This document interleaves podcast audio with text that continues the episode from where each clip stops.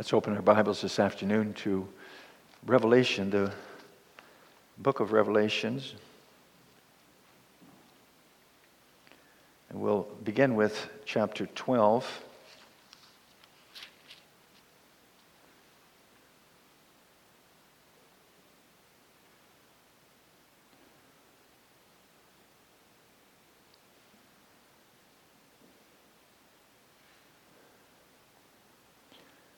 First part of this chapter shows in a very brief picture um, how Satan tries to prevent the male child who is to rule all the nations with a rod of iron from coming into this world.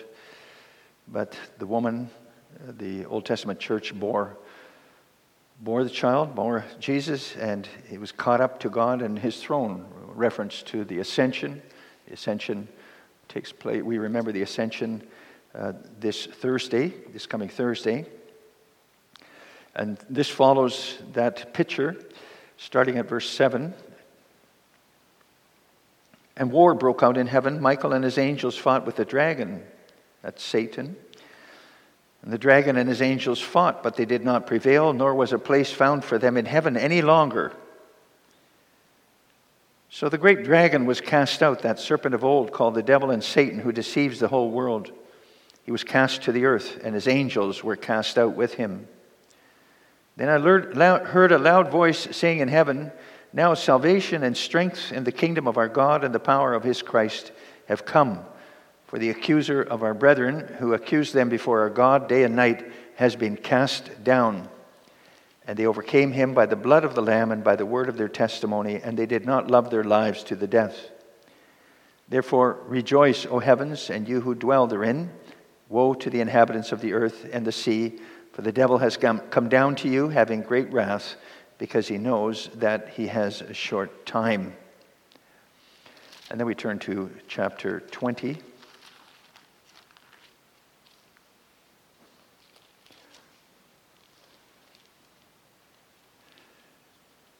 Beginning at verse 1. And this is the word of God there. Then I saw an angel coming down from heaven, having the key to the bottomless pit and a great chain in his hand. He laid hold of the dragon, that serpent of old, who is the devil and Satan, and bound him for a thousand years. And he cast him into the bottomless pit and shut him up and set a seal on him so that he should deceive the nations no more till the thousand years were finished. But after these things, he must be released for a little while. And I saw thrones, and they sat, they sat on them, and judgment was committed to them. Then I saw the souls of those who had been beheaded for their witness to Jesus and for the word of God, who had not worshipped the beast or his image, and had not received his mark on their foreheads or on their hands. And they lived and reigned with Christ for a thousand years. But the rest of the dead did not live again until the thousand years were finished. This is the first resurrection. Blessed and holy is he who has part in the first resurrection. Over such the second death has no power, but they shall be priests of God and of Christ and shall reign with him a thousand years. Now, when the thousand years have expired, Satan will be released from his prison and will go out to deceive the nations which are in the four corners of the earth, Gog and Magog, to gather them together to battle, whose number is as the sand of the sea. They went up on the breadth of the earth and surrounded the camp of the saints and the beloved city.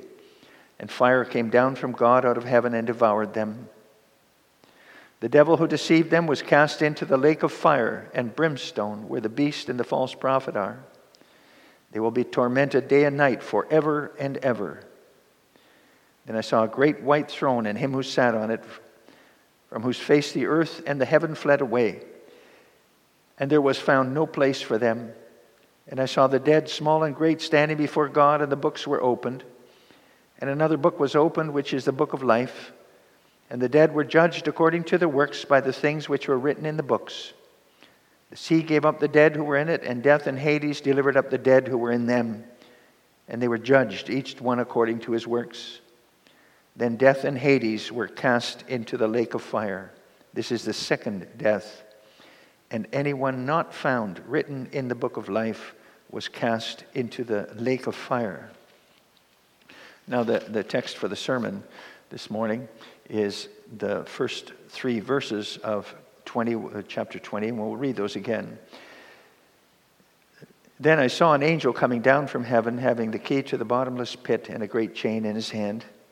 He laid hold of the dragon, that serpent of old, who is the devil and Satan, and bound him for a thousand years. And he cast him into the bottomless pit and shut him up and set a seal on him so that he should deceive the nations no more till the thousand years were finished. But after these things, he must be released for a little while. So far, the, the text.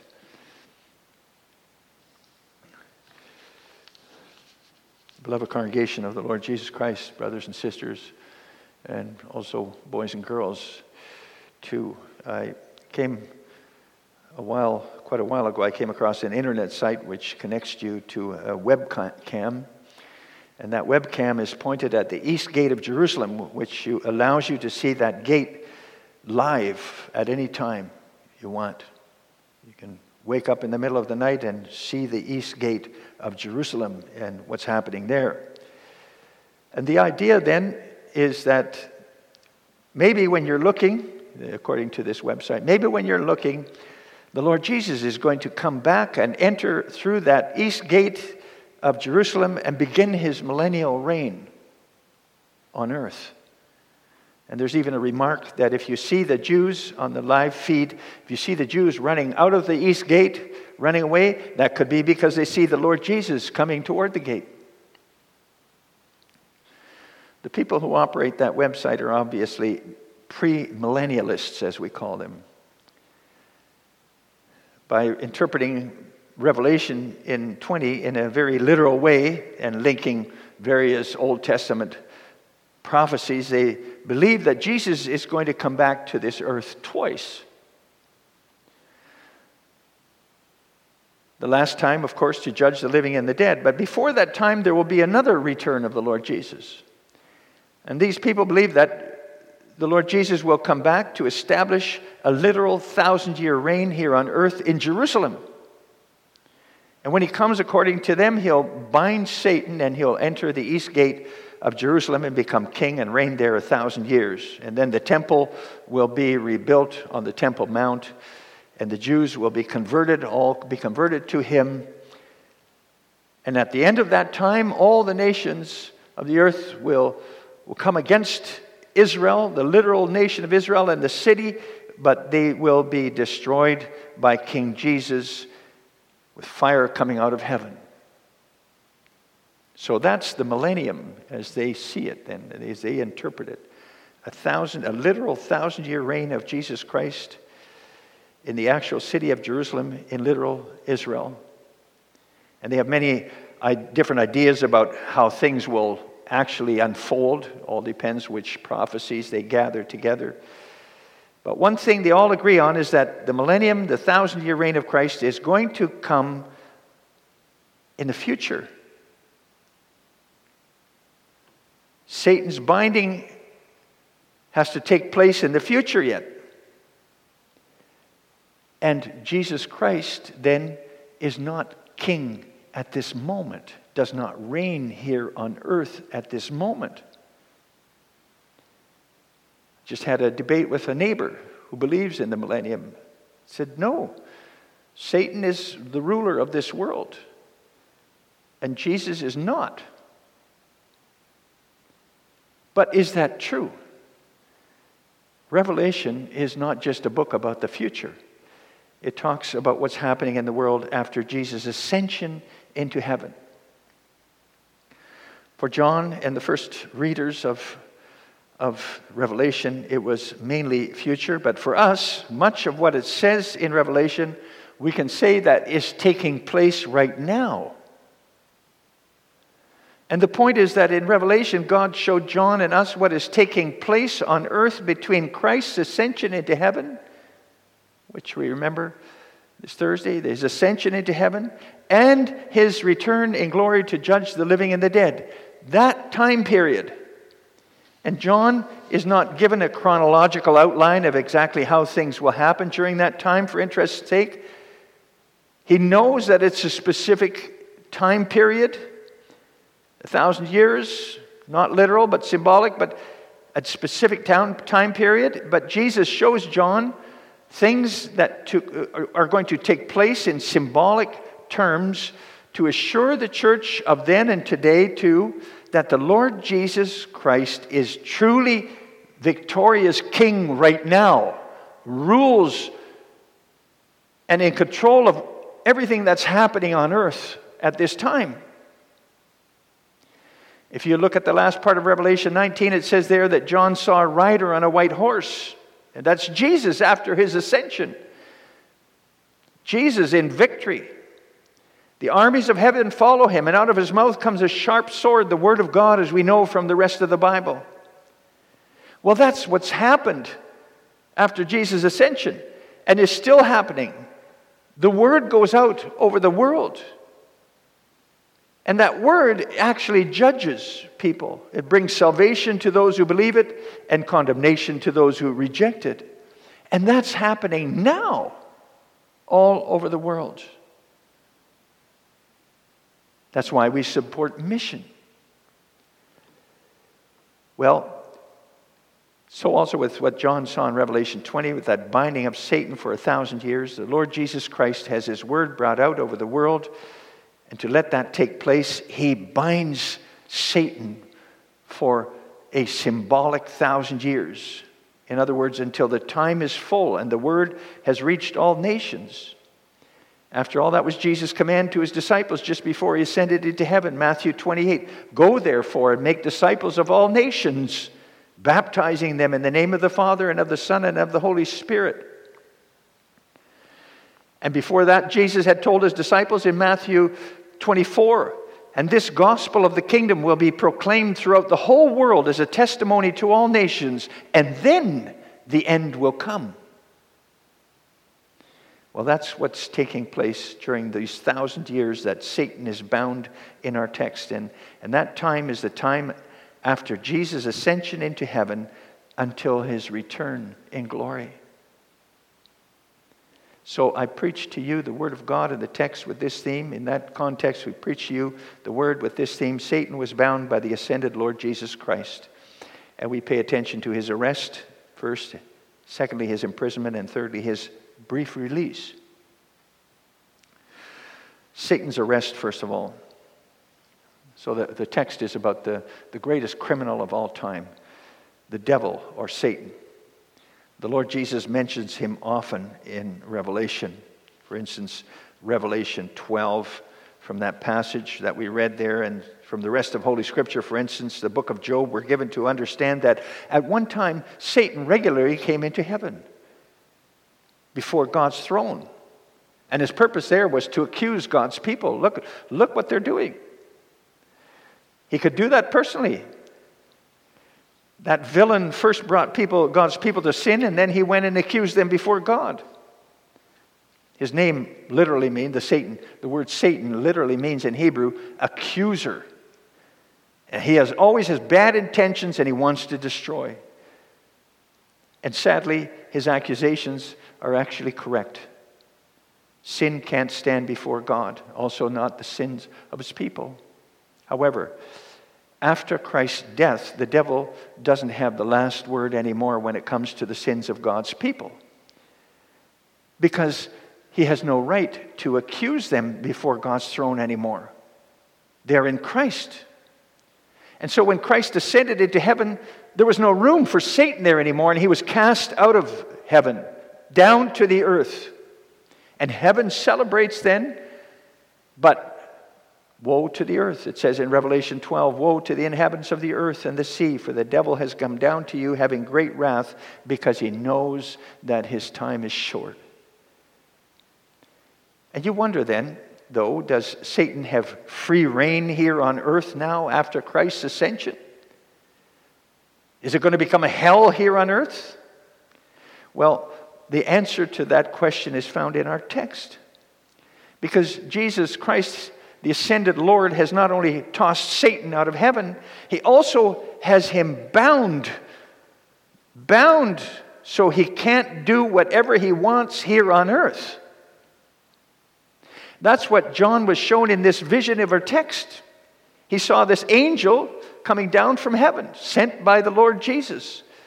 Coming down from heaven, having the key to the bottomless pit and holding in his hand a great chain, like a, a policeman going to apprehend a dangerous criminal.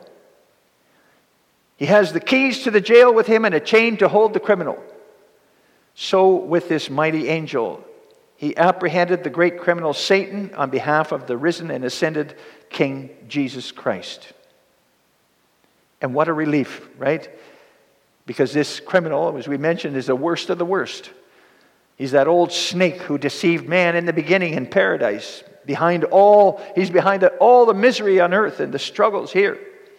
And yes, he's very powerful. That's why he's also portrayed as a great dragon.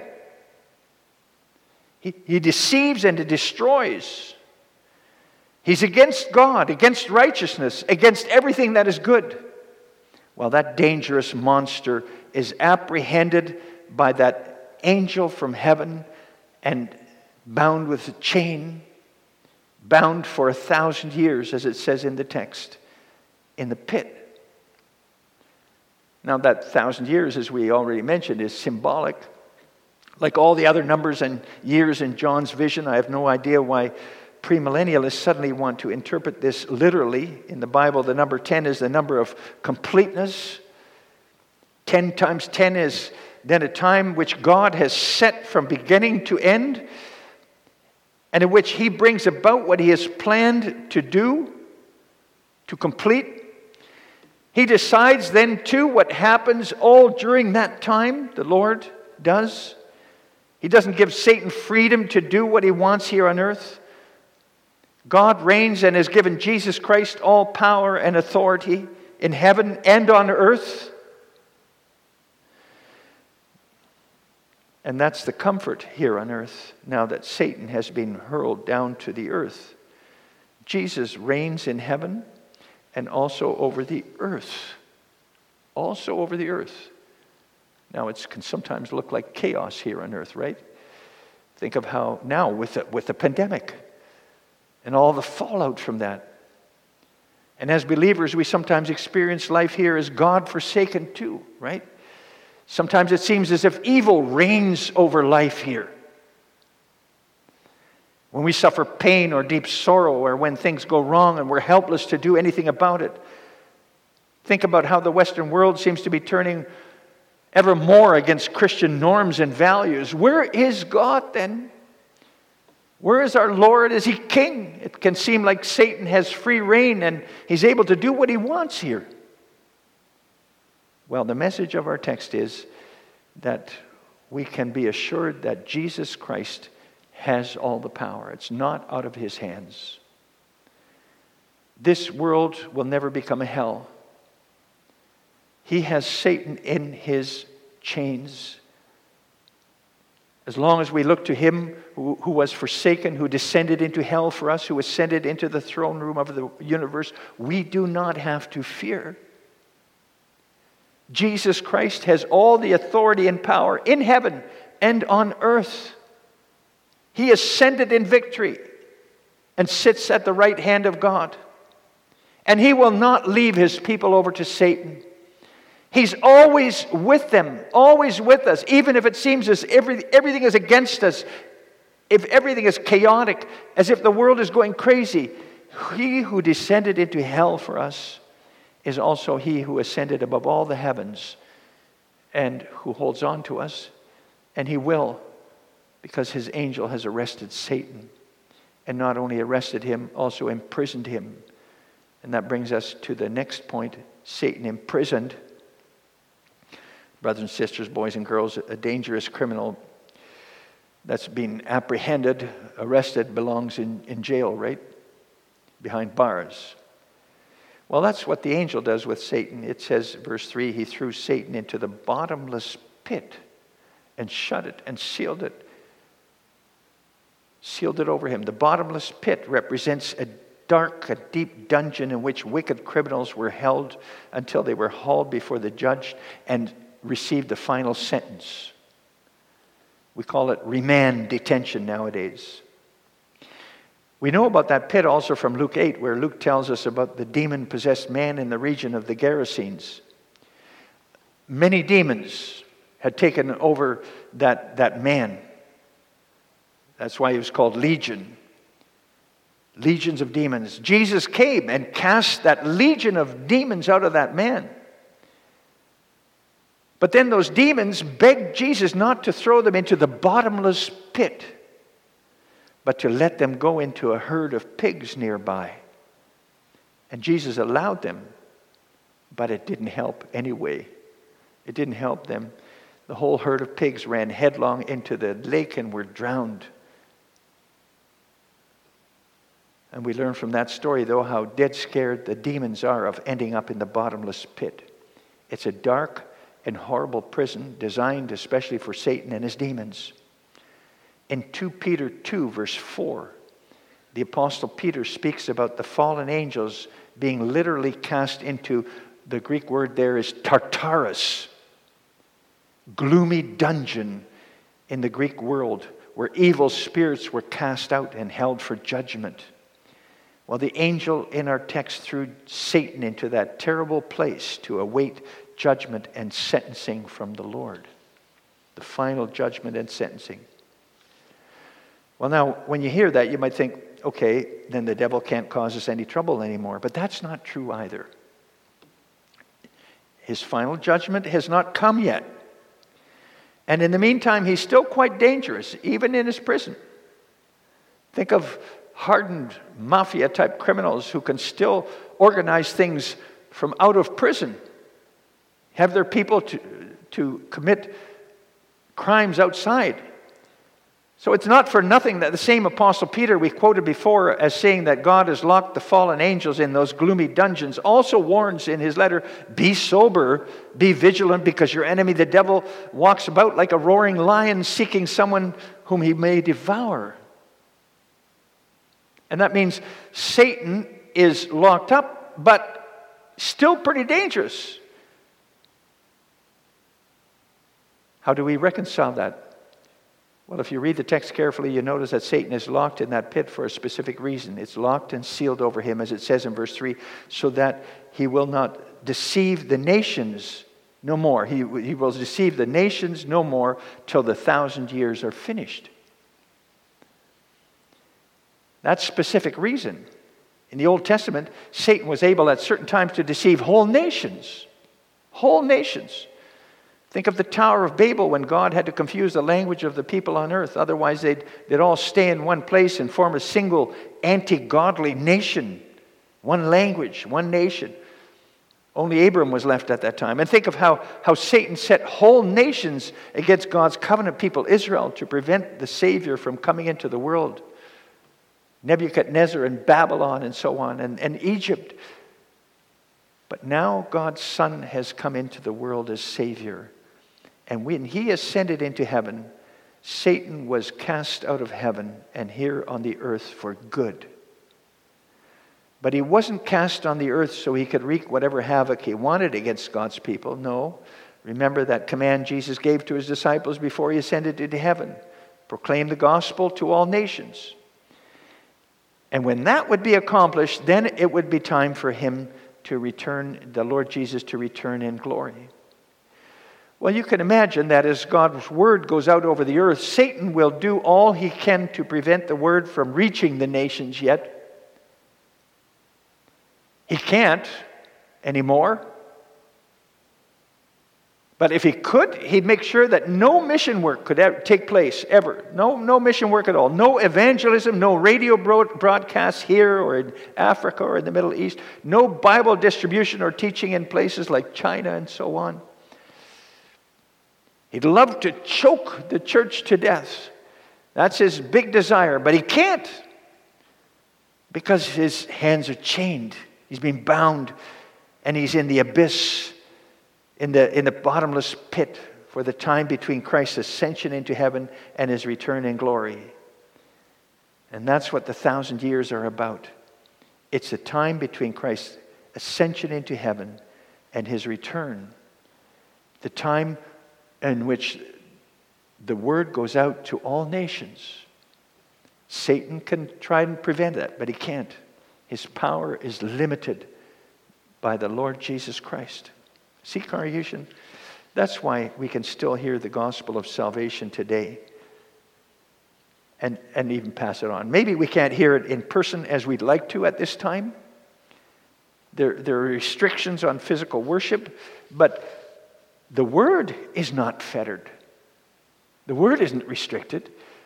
The word can still go out because Satan is restricted by the ascended Lord Jesus. Of course, let's not underestimate the influence Satan can still have on life. He can't stop the word from going out, but he, he still does his utmost to prevent the word from growing and bearing fruit in our lives. He's bound, restricted in what he can do. He's like a, a vicious dog on a chain, can only go so far. But once you, you enter the area in which he can still reach you, then he can do a lot of harm. He can still do a lot of harm then. If we allow ourselves to wander into the reach of the devil by skipping the online services or by not bothering with family Bible reading or personal Bible study because we're caught up with too many other things on Netflix or because we're too involved with things of the things of this life, then Satan will certainly put his claws into us we need to hear those words again of 1 Peter 5, verse 8, we mentioned before. Be sober, be vigilant, because your enemy, the devil, walks about like a roaring lion seeking someone whom he may devour. This lion is a chain. But don't go into his cage. We've paid attention to Satan's arrest and imprisonment. Our text speaks in the third place about Satan's release. Satan's imprisonment, which began then at Christ's ascension into heaven, that will end congregation just before his return. It says in our text, at the end of the thousand years, he will be released for a short time. In fact, it even, even says he must be released for a short time. Must. Why the must? Well, in the Bible, the word must always points to God's purpose. It's the Lord's plan to set Satan free, to release him for a brief time. Revelation 20, verse 7 mentions that setting free, that releasing of Satan from his prison, too. It says that when he's released, he'll go out and deceive the nations and mobilize them against God's people, against the church. Why does the Lord let him go like that? Release him. When the time is full, the thousand years, the, the symbolic thousand years are ended, the word will have reached all nations on earth. And then that criminal Satan is released for a short time to vent his fury against the, the saints, the believers who have come under the word. And the thing to understand here is that it's completely according to our Lord's plan and purpose. He's going to show himself completely just in doing that. And that means that when Jesus Christ comes with his judgment at the end of that short time, then everyone will acknowledge his judgments are completely just. When Satan is released for a short time, he'll show himself to be so evil that heaven and earth will all agree it's time that the Lord cast Satan and his whole dominion into the lake of fire forever. And he'll gather all his own together, and then the Lord will destroy them all together. Judge them and destroy them. Congregation, the text this morning shows us in just a few words the Lord's plan and purpose for the whole of the time between his ascension into heaven and his return in glory to judge the living and the dead. That plan is unfolding as we speak here during this time in which we live today, too. The truth of the gospel of his salvation is going out over the whole earth to all nations. You support mission here too, far away, close by. That takes place for a set time, symbolized by the thousand years, and when the gospel of Jesus Christ has reached all nations, and his elect from all nations and peoples have been reached and brought and gathered into his church, then Satan will be released for a brief time to deceive the nations. All those who are for him will go to him. It won't be an easy time for the church of Christ, but also during that time, Jesus remains seated at the right hand of God in power, with all authority and power in heaven and on earth. And he will make sure that his church will not disappear. It'll be a difficult time, but as the Lord Jesus himself said, he will shorten that time for the sake of the elect. When will that be? We don't know. Could be that Satan has already now been released from his prison and is busy with that deception of the nations, gathering them together now. You see how Western nations are becoming more and more de Christianized and anti Christian. But we don't know the when, so let's, rather than dwell on when, what we don't know, this is a call for us to concentrate on what we do know. And that's that our Lord Jesus Christ is King and that He is in complete control of thing, how things are going to unfold over time to the end.